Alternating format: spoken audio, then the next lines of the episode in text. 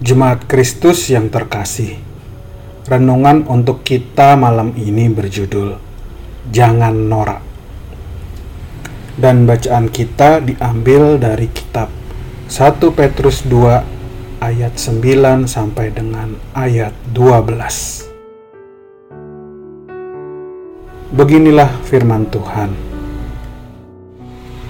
Tetapi kamulah bangsa yang terpilih imamat yang rajani, bangsa yang kudus, umat kepunyaan Allah sendiri, supaya kamu memberitakan perbuatan-perbuatan yang besar dari Dia, yang telah memanggil kamu keluar dari kegelapan kepada terangnya yang ajaib.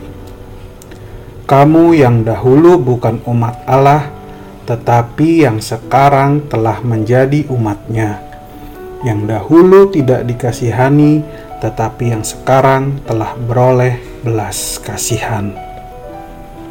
Saudara-saudaraku yang kekasih, aku menasihati kamu supaya sebagai pendatang dan perantau, kamu menjauhkan diri dari keinginan-keinginan daging yang berjuang melawan jiwa. Milikilah cara hidup yang baik di tengah-tengah bangsa-bangsa bukan Yahudi supaya apabila mereka memfitnah kamu sebagai orang durjana, mereka dapat melihatnya dari perbuatan-perbuatanmu yang baik dan memuliakan Allah pada hari Ia melawat mereka.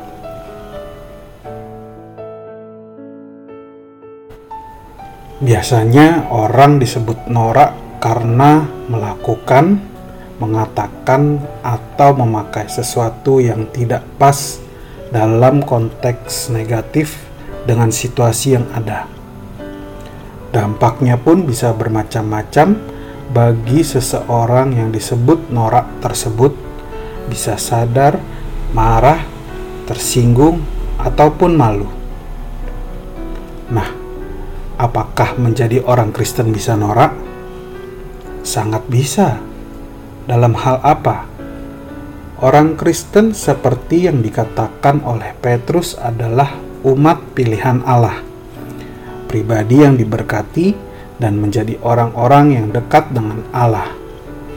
Nah, kalau status kita saja demikian, itu berarti hidup kita harus mencerminkan sebagai orang-orang yang memang dipilih oleh Allah. Di sinilah kelemahan orang Kristen. Mereka lemah untuk mengupayakan dan melakukan itu. Mereka mengaku sebagai orang Kristen yang sudah mendapatkan keselamatan, tetapi justru hidupnya jatuh dalam jurang dosa yang sangat dalam. Kehidupannya justru mencerminkan kehidupan dosa yang dikuasai iblis, bukan dalam Allah. Kalau demikian, yang terjadi, maka pantaslah orang-orang seperti ini disebut sebagai orang-orang yang norak, tidak tahu terima kasih kepada Allah, dan tidak tahu cara membalas kebaikan Allah. Yuk, hidup seperti yang dikendaki Allah selalu.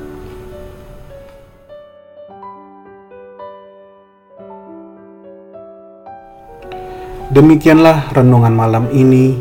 Semoga damai sejahtera dari Tuhan Yesus Kristus tetap memenuhi hati dan pikiran kita. Amin.